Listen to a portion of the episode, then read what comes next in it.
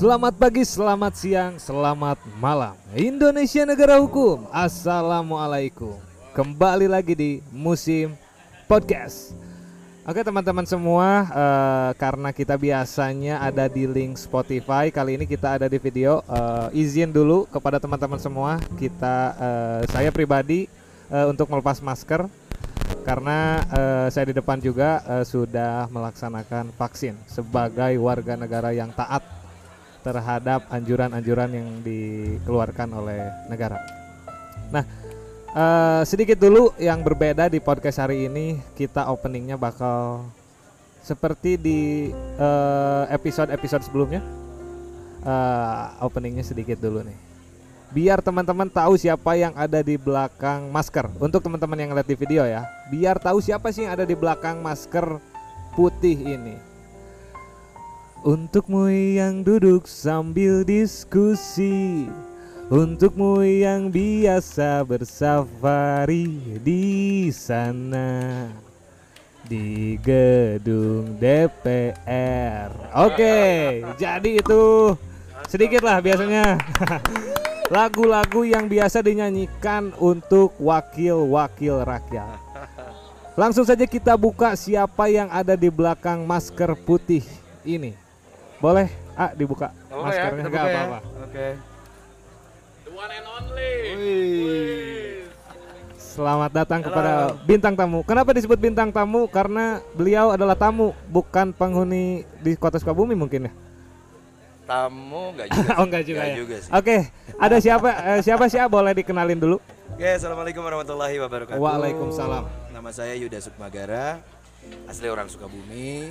Alhamdulillah hari ini diberikan kepercayaan oleh masyarakat, diberikan kesempatan juga untuk memimpin DPRD Kabupaten Sukabumi selaku Ketua DPRD Kabupaten Sukabumi. Luar biasa. Jadi di depan kita semua sudah ada ketua DPRD Kabupaten ya. Siap. Kabupaten Sukabumi. Dan kita ini tag sebetulnya di kota. Jadi eh, luar biasa Ayuda tidak eh, memandang eh, daerahnya ataupun eh, yang lain ya, tetap aja masih main ke daerah yang lain. Ini manggilnya apa ya? AA, Bapak, Kakak, Akang atau gimana? Kang aja ya. Akang ya? Kang aja ya. Oke. Kalau bapak ntar gue jadi bapak lu kan. Aduh, siap siap siap siap. Oke, kita mulai eh, panggil eh, obrolan malam hari ini dengan Akang. Ya. Teman-teman semua sudah mendengar tadi bahwa di depan kita sudah ada Ketua DPRD Kabupaten Sukabumi luar biasa sekali eh, suatu kebanggaan buat musim podcast dan juga eh, kedai kopi 35 kehadiran eh, orang yang luar biasa Ketua Amin, DPRD Amin amin amin. dan tidak dalam eh, setelan ngantor nih tapi mau nongkrong bareng bersama masyarakat ini yang jarang ditemuin di luaran sana. Ayuda, pertanyaan pertama eh, Kang ya, punten. Kang Yuda eh, sebagai ketua eh, DPRD Kabupaten Sukabumi, kenapa sih masih mau nongkrong eh, malam-malam, mau ngajak ngo- diajak ngobrol sama masyarakat? Yang notabene kita mungkin baru kenal nih.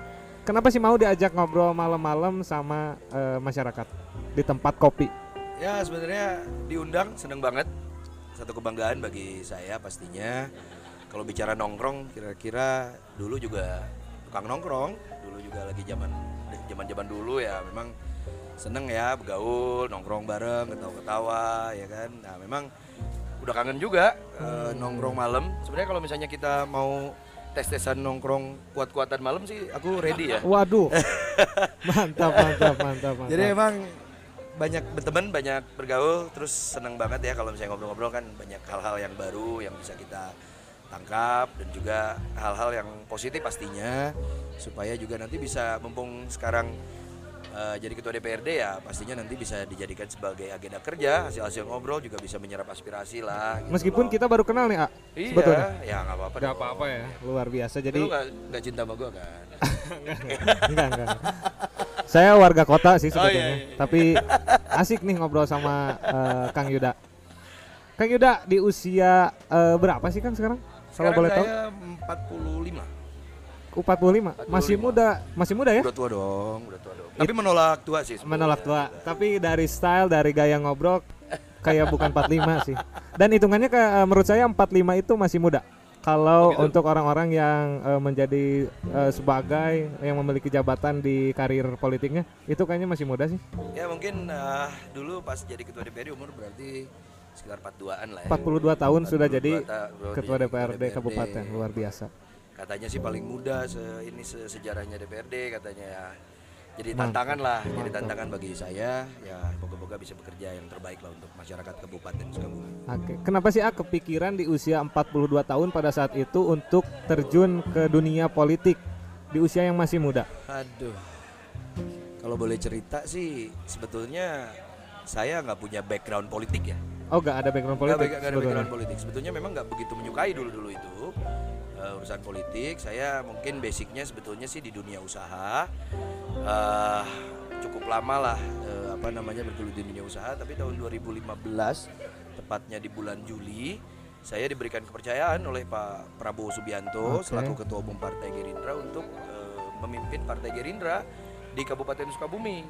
Oh, langsung jadi ketua DPC. Ketua DPC, Ketua Oke. DPC Partai Gerindra Juli 2015 ya setelah itu kita coba melakukan kinerja secara politik ya intinya kan jadi masuk ke politik praktis lah. Iya betul. Nah, 2019 diperintahkan juga oleh partai untuk maju di pemilu di, Di pileg, ya. ya. Oke.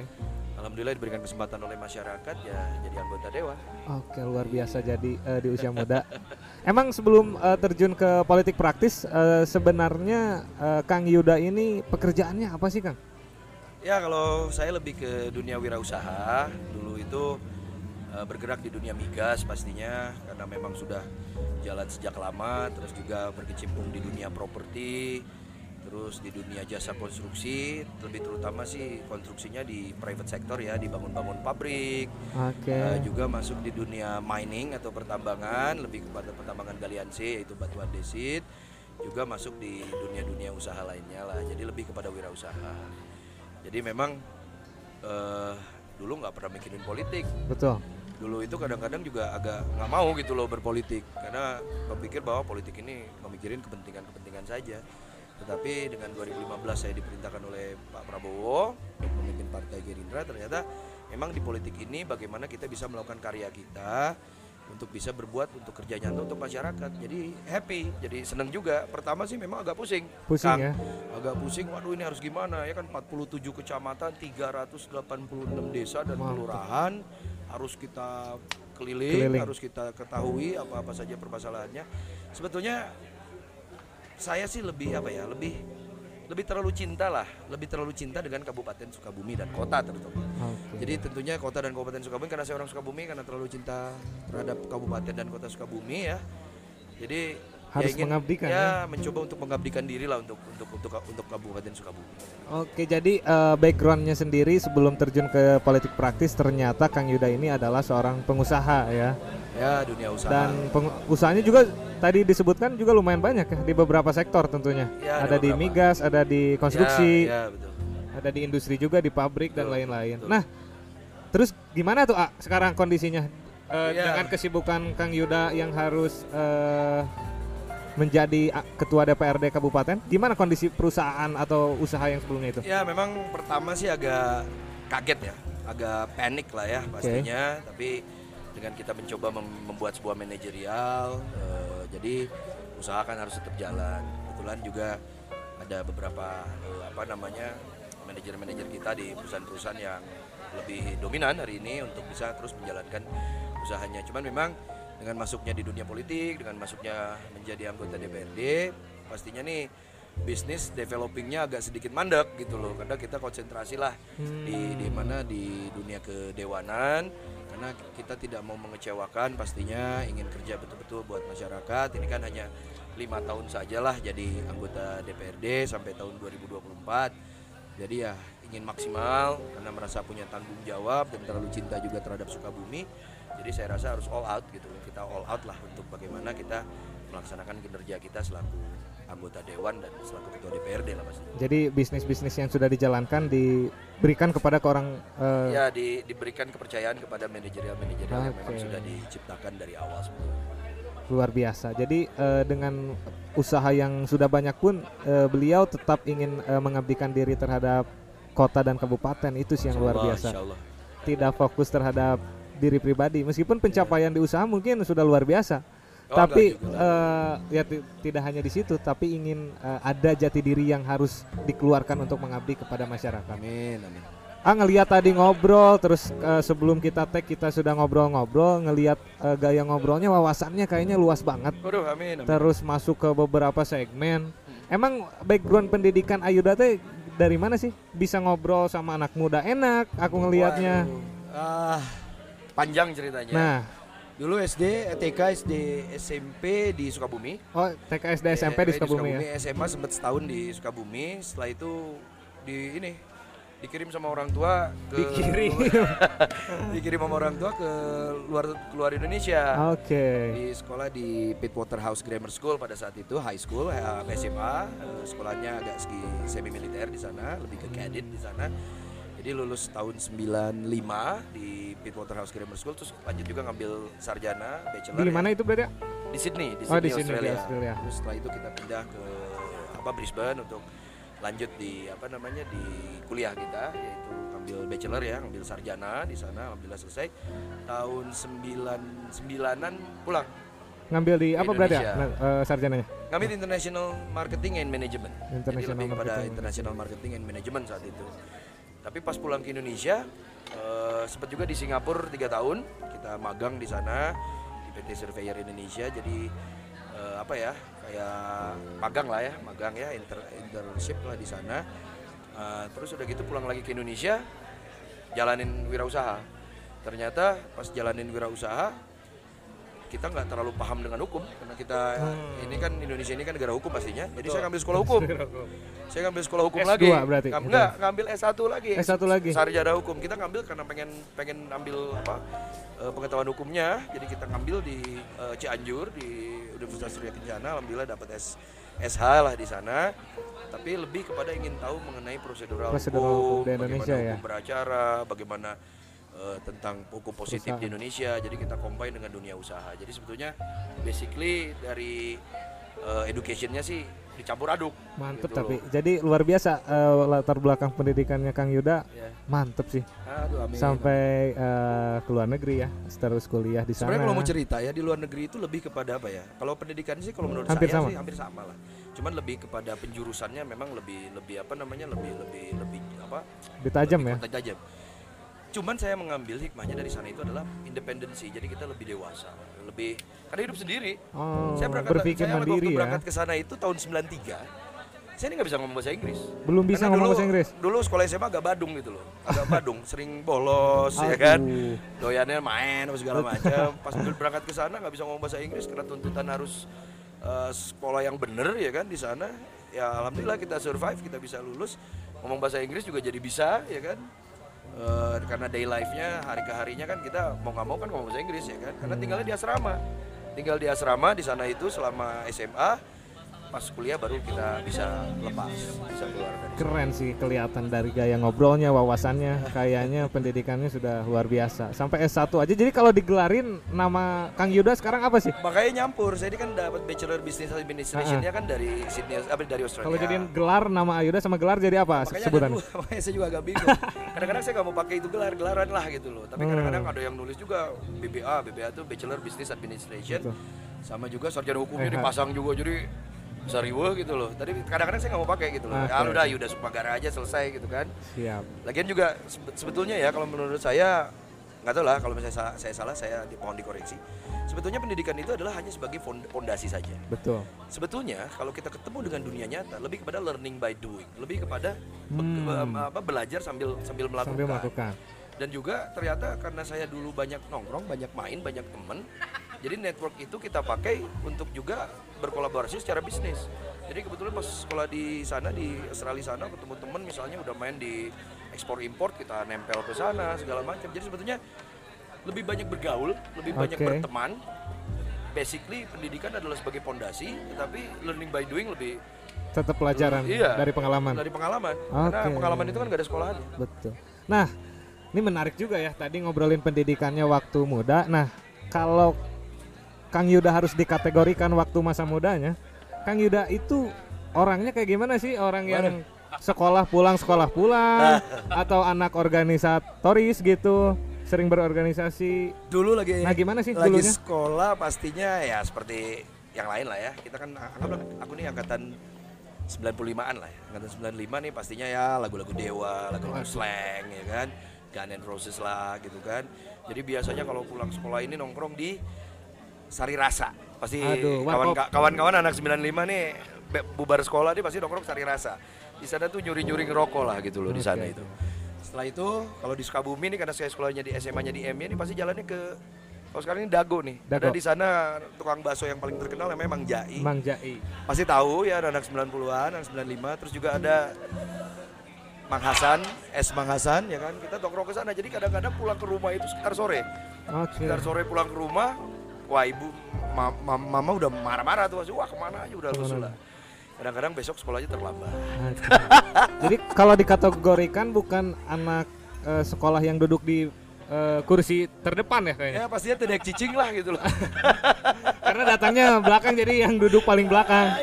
Yang bandel-bandel itu. Iya, makanya kita kadang-kadang kalau misalnya sekolah duduk paling belakang nggak mau paling depan. Makanya agak aneh. Sekarang Hmm. saya jadi anggota dewan, Heeh. kita yang paling depan. Oh duduk harus terdepan ya. mau nggak mau kan? Suara harus Mau paling terdepan. mau nggak mau.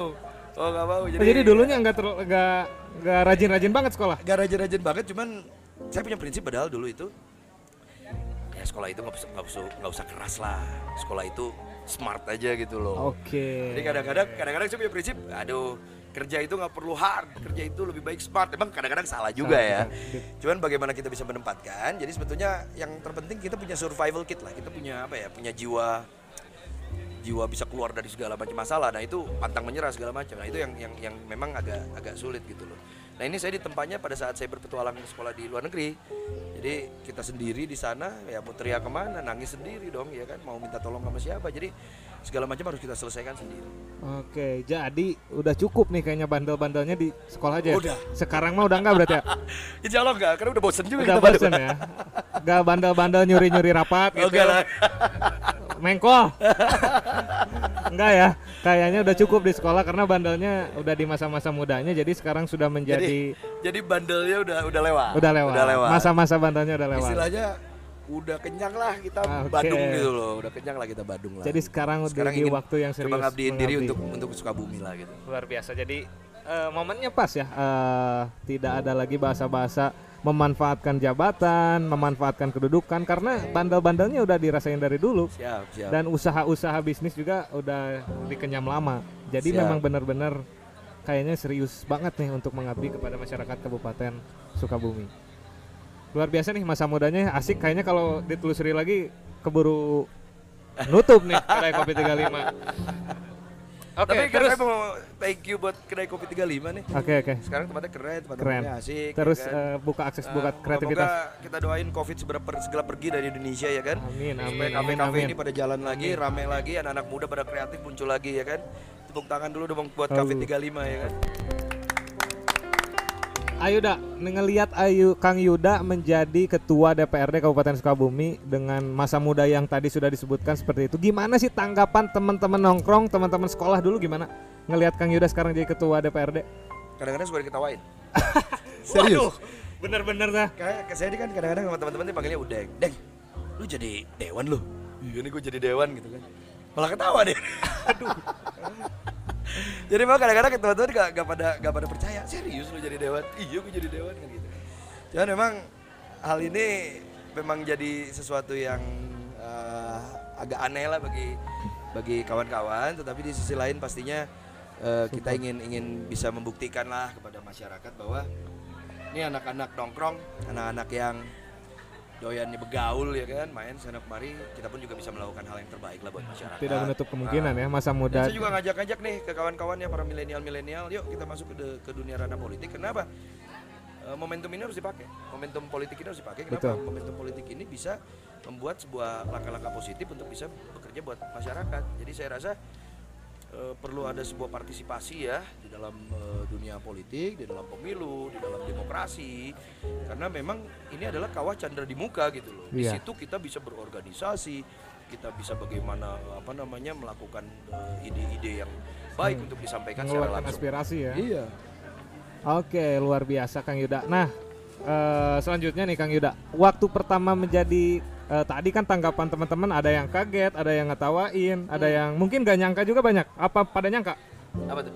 Waktu Kang Yuda jadi ketua DPRD nyangka gak sih teman-teman? Nggak ada yang nyangka makanya Oh, nggak ada yang nyangka? Pada kaget semua. Kalau teman-teman dulu ya, teman-teman sekolah itu. Iya ya teman-teman sekolah, teman-teman masa muda. Iya, teman-teman masa muda. Wih, si Yuda nih masuk ke politik kan kaget mereka. Dan mereka ada juga kawan-kawan yang memang alah dia nih cuman iseng-iseng doang gitu loh. Eh ternyata kita udah beneran, kita serius. Karena saya punya prinsip pada saat kita nyemplung ke dalam satu kolam, kalau kita nggak berenang di situ ya buat apa kita nyemplung ke kolam gitu loh. Jadi Kang Yuda ini periode keberapa sih Kang di jadi Saya anggota dewan? Baru. Oh, baru periode pertama kemarin ini? 2019. Langsung jadi ketua DPRD. Ya, Waduh. dikasih kesempatan karena memang Partai Gerindra menang pemilu lah. Kemarin nomor berapa? Nomor cantiknya? Saya nomor satu. Nomor satu. Nomor satu.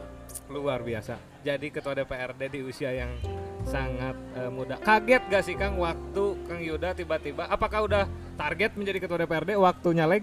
Enggak. Kaget atau Ah, ini gimana? lucu. Nah gimana? Jadi dulu itu pada saat ada pembukaan ca- pencalonan di legislatif, saya Betul. tidak nggak nggak mendaftarkan diri. Oh, Jadi saya nggak mendaftarkan diri. Jadi saya lebih udahlah jadi, Dipilihkan. jadi ketua partai aja. Saya bilang nanti kalau misalnya ini lebih meng, apa mem, me- inikan eh, anggota-anggota Hmm, dewan lah, kader-kader partai yang lain ya. monitor anggota dewan. Tapi ternyata ada perintah dari partai bahwa ketua partai, kebetulan saya ketua partai. Jadi wajib untuk mencalonkan karena pada saat itu kan 2019 itu kan pileg dengan pilpres kan waktunya bersamaan. Betul. Jadi wajib hukumnya bagi bagi, bagi ya? ketua partai untuk mencalonkan. Akhirnya saya pun juga milih eh, apakah di DPR RI ikut mencalonkan, apakah di DPRD provinsi, apakah di Kabupaten Sukabumi. Pertimbangan saya lebih baik Kabupaten Sukabumi aja deh. Karena kan eh, anak saya juga masih kecil-kecil, terus eh, usaha juga bagaimana kan kalau misalnya ya kalau misalnya ternyata harus ke pusat atau ternyata harus ke provinsi. Jadi saya pilih di Kabupaten Sukabumi. Sebetulnya pas awal nggak terlalu serius saya jalanin itu. Serius saya, saya terus terang aja nggak terlalu serius. Tapi dipikir-pikir, aduh kalau kalah kan malu juga gitu. kalau suaranya kecil kan gengsi juga. Akhirnya jadi beneran, akhirnya jadi beneran. Jadi betul-betul ternyata menyukai itu, eh, ketemu dengan masyarakat, rasanya senang. Dan saya ini mengusungnya lebih ke politik yang happy aja deh, politik yang gembira, supaya apa namanya, supaya politik ini tidak selalu dikonotasikan kepada kekisruhan, tidak konotasinya kepada apa namanya gesekan. Jadi saya lebih mengedepankan politiknya politik happy atau ber- politik butuh gembira. berapa lama waktu untuk kampanye waktu saat pada saat itu? Saat itu mulai kampanyenya sekitar 3 sampai 4 bulan lah. Karena memang kan ditempa ditempa dari pilgub dulu. Setelah pilgub baru pemilu. eh, Jadi kampanye untuk diri pribadi waktu nyalek itu sebentar juga ya ya cuma hitungannya? 3 3 4 bulan. 3 4 bulan. Jadi kirain harus berapa lama gitu ternyata Enggak juga, tapi karena memang sudah jadi ketua partainya dari tahun 2015 pada saat ketemu 2019 jadi udah eh, ada sudah ada eh, Udah dikenal lah ya, yang udah mengenal. kenal. dengan jumlah suara berapa waktu 2019? Jumlah suara saya dapat sekitar 17 ribuan. 17.000 suara Suara pribadi. pribadi pribadi. Terbanyak. Kebetulan eh, terbanyak di Partai Gerindra. Oke. Paling tinggi. Ka- Karena Gerindra eh, posisi satu ya waktu saat itu ya di kabupaten. Pemenang, pemenang di kabupaten. Mantap sih. Pertama kali terjun ke politik, Ya, dapat nomor urut nomor satu, langsung jadi ketua DPRD kabupaten. siap. Langkah yang sulit untuk dicontoh sepertinya, tapi bisa sih ini Bisa, saya untuk teman-teman juga. Enggak saya suruh suka ngomong begini. Heeh. Yang namanya politik itu adalah the art of impossible. the art of impossible. Seninya Oke. ketidakmungkinan.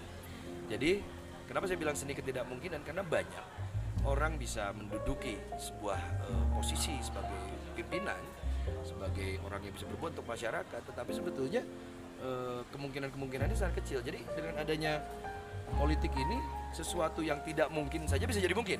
Dan sesuatu yang mungkin bisa tidak ja- jadi tidak mungkin kalau di politik. Jadi ini adalah the art of impossible, Impossible. seni ketidakmungkinan gitu. Oke, jadi jangan dulu eh, overthinking lah, insecure terhadap kemungkinan-kemungkinan ke depan. Iya. Harus tetap optimis. Tapi yang penting gini Kang, kalau ingin masuk ke dalam politik saya kasih kisi-kisi apa? Kita ini harus punya harus punya apa namanya eh, dasar apa sih yang mau kita perjuangkan? Oke. Kalau cuman masuk ke dalam politik tapi tidak tahu apa yang harus diperjuangkan, saya rasa itu pun juga agak, agak sulit. Tapi kalau misalnya kita pada saat masuk ke dalam ranah politik, kita punya apa yang sih harus kita perjuangkan? Contoh, saya pada saat masuk ke dala- dalam dunia politik, saya memperjuangkan ingin agar dunia ekonomi di Kabupaten Sukabumi ini meningkat. Kewirausahaan di Kabupaten Sukabumi ini bisa meningkat. supaya anak-anak kita ini tidak hanya jadi karyawan saja, tidak hanya kerja di perusahaan orang saja, tapi lebih kepada kewirausahaan, menciptakan lapangan kerja gitu loh. Nah, Hmm. ini ini memang yang ingin kita perjuangkan karena Kabupaten Sukabumi ini kan ada 2,6 juta jiwa loh populasinya dan sekitar hampir 50 persennya ini kan sekarang ini kan milenial isinya Oh, itu iya. populasi manusia, populasi orangnya itu ya kan. Jadi saya rasa ini perlu perlu keseriusan lah dan pemerintah pun juga harus hadir di sana untuk bisa eh, mendukung memfasilitasi para milenial ini untuk bisa diberikan kesempatan yang istimewa gitu loh untuk bisa menjadi bonus demografi lah pastinya. Oke. Jadi eh, luar biasa Kang Yuda di bonus demografi nanti mungkin eh, harus di dengan kuantitas yang akan menumpuk ya nanti Ya, di pastinya 2045 ya. 2045 sih moga-moga kita bisa ambil itu bonus eh, Iya. demografinya itu. Kuantitas yang banyak harus didukung dengan kualitas SDM yang Iya. luar biasa juga tentunya. Makanya eh, kita ingin memperjuangkan agar sumber daya manusia di Indonesia eh, di Sukabumi ini eh, betul-betul berkualitas. Jadi ini perlu ditempa dari sekarang agar tahun 2045, 2050 ini Berdampak bonus demografi ini bisa kita ambil. berdampak Jadi yang- jangan sampai ini bonus ini jadi beban demografi gitu loh. Iya, Itu yang yang betul. kita khawatirkan Iya, kan. iya, oke. Harus bonus yang kita ambil. Jangan jadi beban. Namanya aja bonus, masa jadi beban ya kan? Betul, Nggak mungkin betul, dong betul, ya kan? betul, betul. Ini yang yang harus dipikirin. Eh, menarik nih kalau aku ngelihat posisi menjadi ketua DPRD gimana sih pembagian waktu kan 24 jam ya sama nih mau pengusaha mau UMKM sama waktu per orangnya 24 jam sehari. Iya. Gimana sih ah, pembagian waktu Kang Yuda selama 24 jam per harinya? Ah, pertama jadi ketua DPRD agak kaget ya kan, banyak protokoler yang harus ditempuh Betul. ya kan, segala macam lah.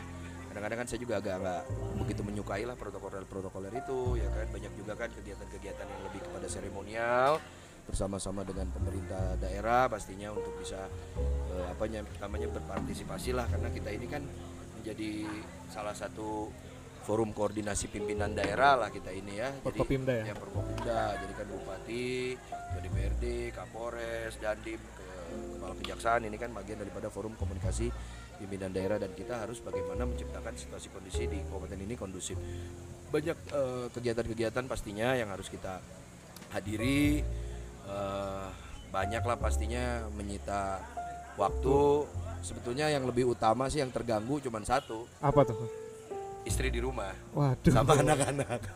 jadi korban. jadi ya pas pertama-pertama jadi ketua DPRD nih cemberut ya kan Em, kadang-kadang agak sedih juga gitu loh biasanya kan ada quality time lah setiap Hmm. weekend kalau Oh weekend juga dipakai buat ke masyarakat. kadang-kadang kan weekend weekend kan ada ada Kegiatan juga juga. kegiatan ada undangan juga Oke. ada undangan nikah segala macam kan kita harus hadir jadi ya ada perubahan tapi kita enjoy aja karena saya sih selalu selalu berpikir beginilah. Pada saat saya memilih satu kehidupan ini maka ini adalah harga yang harus kita beli. Jadi mau nggak mau konsekuensi itu harus kita ambil eh, dan juga kita jalankan saja secara happy saja secara enjoy. Yang penting kan kita ingin coba berbuat yang terbaik lah buat masyarakat pasti Waktu tidurnya jadi berapa jam Mas Hari? Kalau Waduh, kalau waktu tidur di mobil aja bisa tidur, di mobil bisa tidur. Kalau dari sini kan karena Kabupaten Sukabumi ini kan cukup luas. Dari sini kalau ke Jampang aja bisa ambil waktu 3 sampai 4 jam. Wah, kita bisa tidur di mobil. kayak Ah, ya, kayaknya tapi seru lah, seru ya. lah. Seru-seru ya. Tapi seru lah. Tapi kemarin gara-gara Covid 19 jadi kita nggak terlalu banyak keluar daerah. Oh, Karena kan Covid kan uh, Tapi digitalisasi, Zoom, diganti banyak, oleh banyak Zoom, digitalisasi ya kan, ya. banyak Zoom segala macam. Makanya saya sih berharap ya saya ingin sekali punya mimpi agar Kabupaten Sukabumi ini tidak ada blank spot. Semuanya bisa dilakukan secara digital. Jadi kita bisa komunikasinya pun juga akan lebih mudah. Ada command center lah yang bisa dilakukan Hmm. untuk bisa komunikasi dengan Dengan desa, dengan, masyarakat. kecamatan, dengan masyarakat. Jadi lebih digitalisasinya harus lebih di- diperkuat lah harusnya Kabupaten Sukabumi karena di Kabupaten Sukabumi ini masih ada tempat-tempat yang kena blank spot, belum ada Hmm. apa namanya wifi, belum ada apa dan lain-lain lah. Oke, dengan kesibukan yang luar biasa, ini tentunya ada beberapa hal yang dikorbankan selain tadi keluarga yang cemburu. Kenapa sih masyarakat Ya. dipikirin? Kita jarang ketemu, mungkin ya. Terus ada lagi gak sih kayak misalkan mungkin Ayuda sebelum jadi ketua DPRD eh, waktu weekendnya dipakai buat nongkrong, pakai buat hobi? Iya, sekarang udah nong. Dulu kan hobinya main motor. Oh main motor. Terus jarang. gimana nih sekarang? Makanya sekarang udah jarang banget main motor. Dulu kan dikit-dikit kalau weekend hari Sabtu bisa touring ya kan naik motor karena emang udah lama banget lah main, main motor dari zaman dulu banget. Nah, sekarang ini pada saat ini ya pastinya kan waktunya udah udah kurang. Jadi motor jadi pajangan aja nih di rumah nih, dilapin dilapin aja tapi dipakai jarang. Di komunitas apa berarti dulu? Ah, Saya di Ikatan Sport Harley Davidson. Kebetulan Oke. saya masih didaulat jadi ketua Jawa Barat. Ketua Jawa Waduh. Tuh esok kayak enggak sana. Ketua oke nih di Harlina. Serem serem. Iya makanya. Aduh jadi tapi serunya pada saat dulu kan kita kalau misalnya touring kan bikin bakti sosial dan lain-lain lah. Ada kegiatan Ada yang kegiatan- ke masyarakat kegiatan juga ya tentunya. juga. ya. Cuman- Bukan hanya touring-touring aja. kangen banget ya sama teman-teman. Halo brother ISAD, I miss you guys. Aduh, ini ketua aja. Ya, next time nanti suatu saat kita akan ketemu. Tapi kita mau bikin halal bihalal lah. Kita mau bikin halal bihalal nanti ya Sadi nanti aku undang nih tiga kafe 35 atau kita ngadain halal bihalal di kafe 35 aja ya. Boleh, boleh, boleh. cocok nih, cocok Boleh, nih. boleh. Nanti dari Bandung dari mana dari Jawa Barat kita kumpulin di sini. Jadi ternyata kalau di HD HDCI ya, bukan? ISAD, ISAD. ISHD ISHD-nya jadi ketua ISHD Jawa Barat. Luar biasa. Luar biasa ini. Spesialis ketua nih, aduh. Tapi di sekolah jadi KM enggak? Di, di enggak jadi di sekolahnya gak jadi KM Makanya aku ternyata. bingung dulu lagi sekolah gak pernah jadi ketua-ketua apa. Ketua OSIS gak pernah. Wah, nggak pernah. Kalau misalnya upacara bendera kebagiannya cuma paduan suara paling belakang lagi kan. Aduh. Secara background gak pernah jadi ketua kelasnya udah sama sih. Gak pernah jadi ketua kelas. Makanya kawan-kawan sekolahku pada bingung. Iya betul betul. Yang bener lu Yud gitu. Ta- tapi tetap cinta motoran mah ya. Ya maksudnya kita udah gak bisa lepasin karena Hobi ya? Udah lama banget kita main motor. Selain ya. motor apa lagi ya hobi yang sering dilakuin? Pasti olahraga ya, pasti olahraga. Dulu, Olahraga juga. kan- dulu ada martial art lah, saya tinju di boxing dulu. Basket katanya? basket juga main basket. Dulu emang di sekolah kan main basket. Sampai sekarang-sekarang juga masih main basket lah kadang-kadang. Makanya pengen banget nih main basket gitu loh. Udah lama juga nggak ini. Go, gornya udah beres kan kota ya? Udah beres udah. Dulu beres. dulu zaman SMA pasti main Main di gor ya? Karena kenapa sih kita ingin main basket? Loba AWW jadi bisa bobogohan. Waduh. Jadi kalau bisa jadi pemain basket, Banyak cewek. dapetin cewek gampang. Betul, betul. Kalau dulu triknya itu ya. Oke Kang Yuda, terakhir deh pesan buat anak-anak muda milenial di kota maupun kabupaten. Ya. Eh, gimana sih buat nggak negatif thinking terhadap politik yang mungkin di, di pikirannya itu black campaign, money politik Ya. dan apa pun itu. Ada pesan nggak buat anak-anak muda? Ya pesannya cuma sedikit aja pastinya. Eh, saya rasa dunia politik ini bukan hal yang eh, apa namanya yang eh, mengerikan. Jadi karena kita bisa berkarya juga di politik, bisa menyampaikan aspirasi-aspirasi kita. Malah kalau kita bisa masuk politik, kita pun juga bisa menggiring sebuah kebijakan nantinya yang akan diambil oleh pemerintah. Kita menjadi bagian pastinya eh, untuk bagaimana mengangkat Sukabumi, bagaimana mempromosikan Sukabumi dan juga bagaimana bisa membuat eh, apa namanya masukan-masukan untuk peraturan-peraturan daerah di Sukabumi yang pro kepada masyarakat. Jadi saya rasa eh, milenial-milenial, anak-anak muda ya kan perkuat berorganisasi, perkuat eh, apa namanya berteman, banyakkan teman, jangan eh, banyakin musuh. Eh, kalau masuk di politik pastinya saya sangat senang banget karena memang kita butuh juga masukan-masukan dari anak-anak muda. Sekarang sekarang ini kan banyak juga ya anak muda yang a priori lah terhadap politik. Kadang-kadang kalau misalnya di pemilu partisipasinya pun juga kecil ya dari para pemuda ini kadang-kadang walah pemilihan lah kita tidur aja gitu kan ngapain kita milih sebenarnya suara kita itu nantinya bisa menjadikan berpengaruh kita kepada kemajuan di kabupaten ataupun di kota Sukabumi. Jadi saya rasa lebih baik terlibat daripada kita a priori karena kita ini terlalu cinta lah terhadap Sukabumi. Sukabumi ini punya kita. Oleh siapa lagi Sukabumi ini kalau tidak oleh kita dikawal dijaga dan juga bagaimana kita bisa memajukan Sukabumi ini bersama-sama. Luar biasa, terima kasih. Jadi eh, buat teman-teman jangan ngelihat eh, berita politik hanya di berita aja nih. Kalau ngobrol langsung eh, ngedengar eh, bisa menyampaikan aspirasinya langsung ternyata mm, ya luar biasa ya yang bisa kita libatkan, yang bisa kita kontribusikan terhadap eh, negara, terhadap Ya. daerahnya masing-masing sangat banyak banget peluang-peluangnya. Malah saya sih pengen ngajak ya para pemuda-pemuda kan ada KNPI ya, ada Karang Taruna Betul. di kabupaten maupun di Ada organisasi-organisasi. Saya terbuka loh untuk ngopi bareng gitu loh, lebih Oh. santai daripada di forum-forum yang resmi lebih baik kita sambil ngopi bareng, sambil ketawa-ketawa tapi kita sambil kerja menyerap aspirasi dari para pemuda. Jadi ya kalau 35 nantinya mau bikin kegiatan ngopi bareng, bareng-bareng dengan saya, oh, saya senang sekali bisa kita undang kawan-kawan untuk kita bisa diskusi. Nanti kita masukkan ke dalam agenda kerja saya selaku ketua DPRD. Jadi eh, bisa bagus. Malah nanti pemuda kalau perlu nih kita ajak undang di podcast, kita ngobrol juga Wah, seru nih biar seru, bisa seru, dilihat seru, juga seru. oleh sahabat-sahabat milenial juga bisa tahu bahwa oh, ini loh ceritanya. Jadi banyakin ngobrol, banyakin ngomong, banyakin berteman ya, banyakin juga berdiskusi karena diskusi-diskusi yang asalnya dari heroi, dari bercanda ya ternyata bisa membawakan sesuatu yang baik untuk eh, kepentingan daripada masyarakat.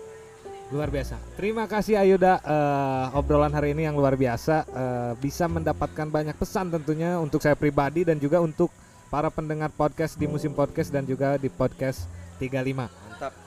Eh, Semoga teman-teman semua banyak mendapatkan pelajaran positif-positifnya kita bisa ambil eh, yang tadi disampaikan oleh Kang Yuda. Ternyata eh, kita sedikit padahal ngebahas politiknya ya. Proker program kerja DPRD kita gak banyak bahas karena kita ingin mengulas tuntas di balik Kang Yuda seperti apa.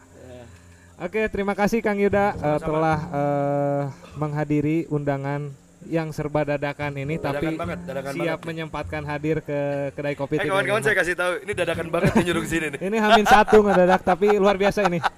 Tapi kita datang, kita datang. Masih mau Tapi aku mendengarkan datang kan, aku datang. datang kan. Oh, ya. Eh, masih mau mendengarkan aspirasi masyarakat dan ngobrol bareng. Terima kasih Ayuda. Eh, mohon maaf bila ada kekurangan dari musim Sama-sama. podcast atau dari 35. Sama-sama. Eh, kami dari musim podcast, saya Fahmi Fatur Rahman pamit undur diri. Saya juga Yuda Sukbagara, pamit undur diri. Salam hormat buat keluarga di rumah. Wassalamualaikum warahmatullahi